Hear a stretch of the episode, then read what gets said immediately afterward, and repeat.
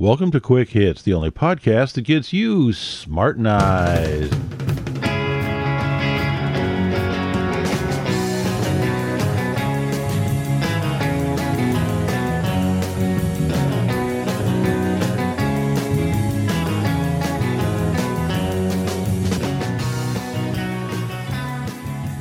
Today's episode Talk Nerdy to Me. I'd never been to a science fiction or fantasy convention before. They always kind of seemed like good, silly fun, but really didn't interest me all that much, and I just never got around to going to any of them. So, two weeks ago, I headed to Atlanta for Dragon Con. Going to Dragon Con as your first sci fi convention is sort of like having Jenna Jameson as your first lover. It's a heck of a way to pop your cherry. This thing is spread out across three hotels in downtown Atlanta. I haven't been able to find accurate numbers, but I heard about 60,000 people were there. A little less than half of them were in costume. And we're not talking cheap costumes, kind of things that you picked up last year at Target for 20 bucks. These are richly elaborate, detailed clothing and props. There were characters from Star Wars and Star Trek, Babylon 5, Harry Potter, Doctor Who, a lot of Serenity and Firefly people, various video games, The Watchmen, The Crow, V for Vendetta, The Incredibles, Steam Boy, Stargate SG-1, Battlestar Galactica, few people dressed up as members of KISS with really big elaborate costumes. There were lots and lots of Pirates of the Caribbean, there were DC Comics heroes, Superman, Supergirl, and Batman. And Superman and Supergirl, there was a one of the hotels, you had big marble steps going up, and then off to the side, big hunks of, of granite that were mostly there for decoration. And once when I walked by, there's Superman and Supergirl and Batman all just standing there posing, and it was a windy day. Their capes were blowing in the wind. It looked great. I was surprised that there weren't any X Men. But there were people from the movie The 300, Monty Python and the Holy Grail, Ghostbusters. There was a cookie monster, a flying spaghetti monster, and lots and lots of fairies and zombies. And these fairies, these were just, in most cases, just gorgeous women dressed in spandex and tight clothes, and their wings were a real pain in the ass in the elevators, but nobody really cared. And the zombies, there were zombies all over the place. Lots and lots of zombies. There was a zombie party there.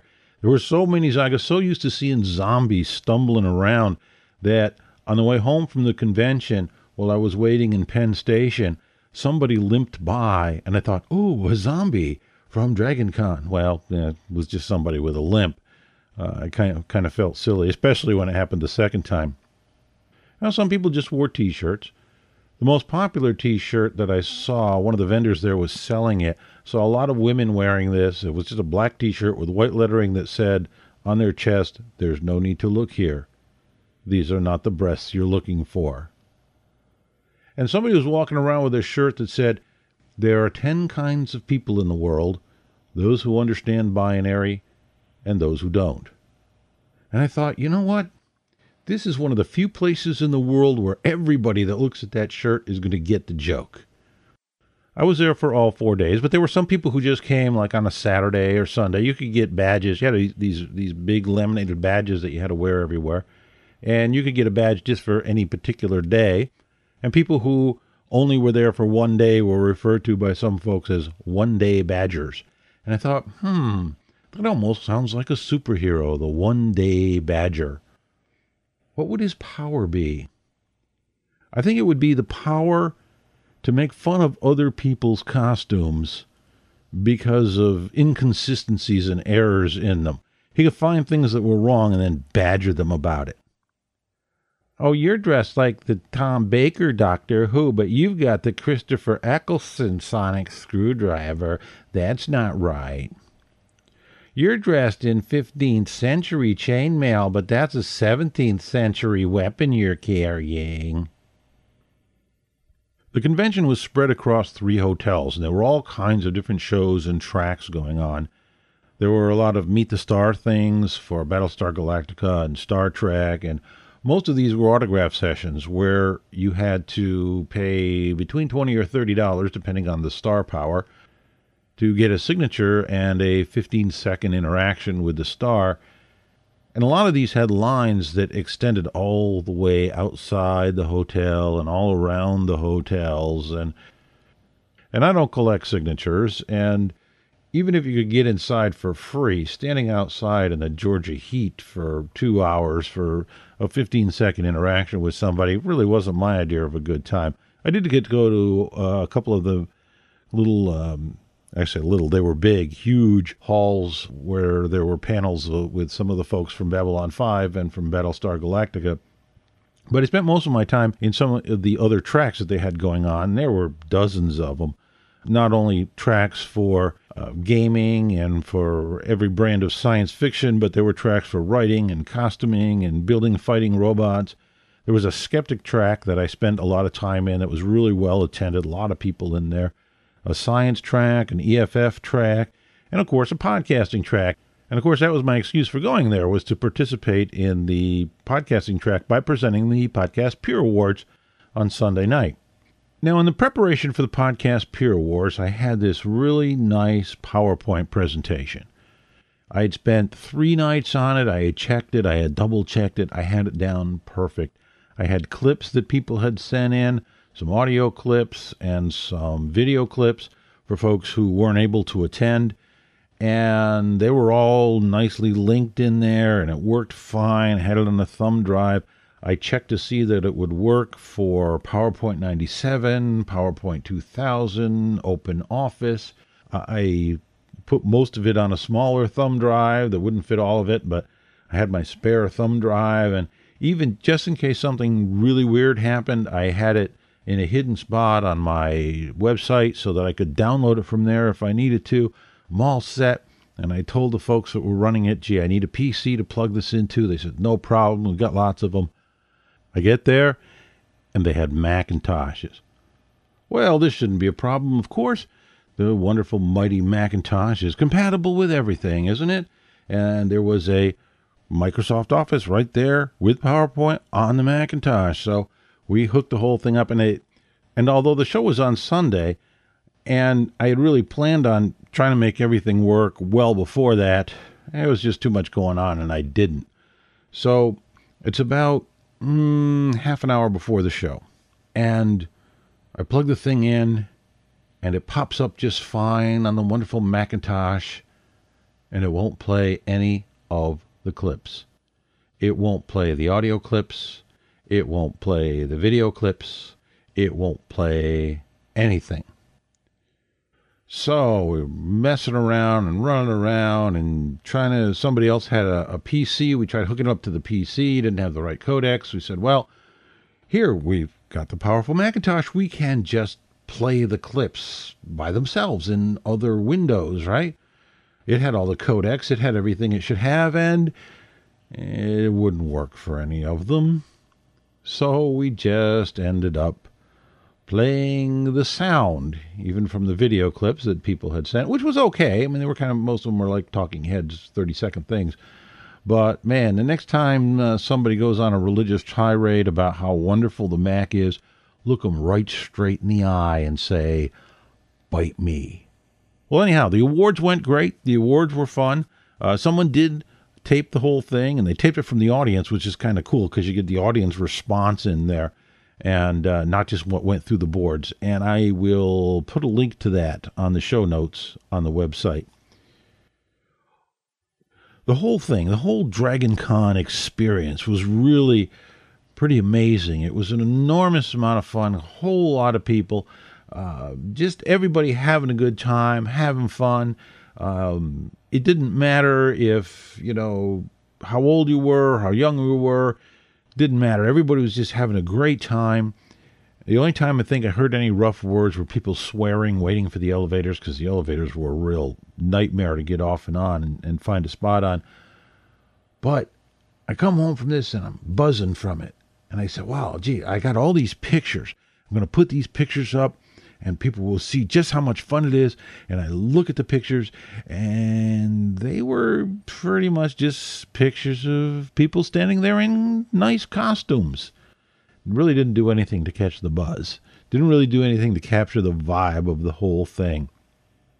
But if you want to see them, some of them are up on the Quick Hits blog, which is uh, davehitt.com slash blog two and you can go there and take a look at them. And I just put up one batch of them. I'll probably put up another batch of them a little later on if I get some time to to uh, Photoshop them and clean them up a little bit. Now it strikes me there's not a lot of smartenizing material here, except that all computers suck, and that goes for PCs as well as Macintoshes. And I was thinking about doing something about the thing that we can all learn from geeks is just do what you want to and don't spend a lot of time worrying about other people thinking that you're silly or ridiculous. But if you're listening to this podcast, you're probably a geek too. So I'm not going to go into that in any great extent and just say, folks, if you want to have a really good time, if you want to go to a convention that's uh, that's just a blast from beginning to end, stop on down next year to the Dragon Con because we'll probably do another podcast, Peer Awards, and and maybe, just maybe, we can meet up there and I'll buy you a beer. And that's it for this episode of Quick Hits. If you've learned a little something, if you've changed your mind, or even if you can just understand something from a different point of view without necessarily agreeing with it, congratulations, you've been smartenized.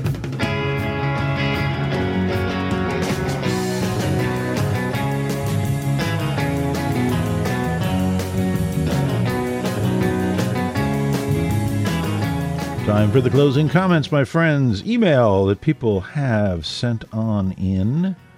Oh, by the way, you can send email too. You just send it to hitman at davehitt.com, and you can get the correct spelling of that in the MP3 tags of this file.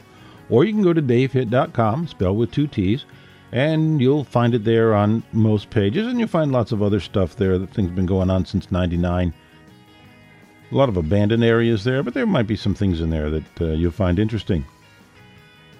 Here's an email from MT McPhee writing about the episode on journalistic bias. I think there's a far more insidious journalistic bias than the left right dichotomy that you discussed. It is my guess that most quick hitters wouldn't have too much trouble deciding left right bias. What is much harder to get a handle on is how accurate is the news we get compared to what is actually happening. Let me share the story that opened my eyes. It's the late 60s. I'm attending the University of Calgary, which at the time was a small school in a small city. The Students' Union managed to get a Black Panther to come and speak in a special midday presentation. This was a really big deal. Calgary was a perfect white Scottish Protestant community. Really, the only black folks in town played as imports for the Calgary Stampeders Football Club. So Black Panther was a pretty dangerous late 60s student power challenge to the establishment kind of thing. The fear on campus was palpable, but the attraction to something pretty dangerous was unavoidable. The hall was packed to the rafters. The Panther spent nearly 90 minutes talking about Panther after school programs, meal supplement programs, preschool tune up programs, pregnancy care programs, postpartum care programs, job training and counseling programs, etc., etc., etc. I was not really in a position to judge all this, but it sure sounded like truth to me. No, it was not, I'm sure, the whole truth, but it sure sounded right. That is true. Actually, the, the Panthers did start out as a uh, as a pretty uh, positive organization. He continues. I must say that I and everyone else in the room had a new, far more positive outlook on the Panther organization. Then, at the very end of the presentation, the Panther said something to the effect that if Whitey thinks he can come in and dismantle all the things we're doing, then we will meet him in the streets with guns. Guess what the news reports all said? Yep. Panthers swear to shoot, or similar. Not one word about what happened for 89 minutes of the talk, or what the Panthers were doing on the street in Watts. Just the one minute sensational headline was that part of the news? Yep. Was it accurate compared to what was actually happening? Not even close. Isolated incident? Not in my experience. I've been involved peripherally in several news stories and centrally in a couple, and all but one have used the sensationalism principle over fair and balanced reporting. Unless you were there, you cannot know what actually happened, and left, right, or center have little or nothing to do with it, I think. Maybe next time I'll rip you a new one for your brain dead ideas on healthcare. Smiley face. That was from uh, Mike McPhee. Well, Mike, first of all, feel free to rip into me for anything I say. If everyone agreed with me, it would certainly be a rather dull world, especially for me. And I know exactly what you're talking about because I've been there too. Uh, I've, you know, talked and talked to a reporter for 10 minutes and then had one thing taken out of context that was entirely the opposite of the point that I was making or what I was trying to say. That's one reason why, if you're smart and nice, you need different news sources, read the same story from different news sources, and that doesn't solve the problem, but I think it helps out at least some. Here's an email from the land down under. Hey, Dave. I re listened to all of your podcasts in the last few days and I'm enjoying them. They offer just as much the second time as the first. Well, thank you. The thing that I like most is the intimate nature of your podcast. You address every one of your listeners individually, a quality that turns a good program to a great program. Also, you address the matter in a way that is not exclusive in its target audience. I should know I am a 17 year old Australian male, and I'm guessing not your target. Well, yeah, actually, you are my target. My target is real simple, and I hope this doesn't sound uh, flip or arrogant, but my target is smart people. And I'm assuming that you, as a listener, are a smart person. And you may disagree with me, but because you're smart, I can't waste your time and I can't bullshit you. And I've got to make my points in a manner that is intelligent and entertaining at the same time. So, uh, yeah, I'd say uh, since you're a smart person, you definitely are my target audience. The topics of your podcast tend to be region specific, but its themes are consistent throughout the Western world. I also find that U.S. affairs tend to have a runoff effect to my own nation's politics, so it pays to stay informed. Well, all I can do for that is apologize because the U.S. exports not only the good stuff, but also some really horrible ideas. And uh, I've seen some a lot of nonsense that started here in the U.S. that has spread to England and Australia and all over the place. And uh, although it's not my fault, I can say that I am truly sorry for that. He signs off, cynical for democracy's sake, Heathcliff. I like that. Now, again, this kid's pretty smart. Uh, cynical for democracy's sake. I think probably the best thing that you can do for democracy and freedom is to have a cynical attitude because you just got to question things. For those of you who, who think that cynicism is a bad thing, uh, well, then try skepticism, which is similar, and uh, just says, I'm not going to accept anything until you prove it to me.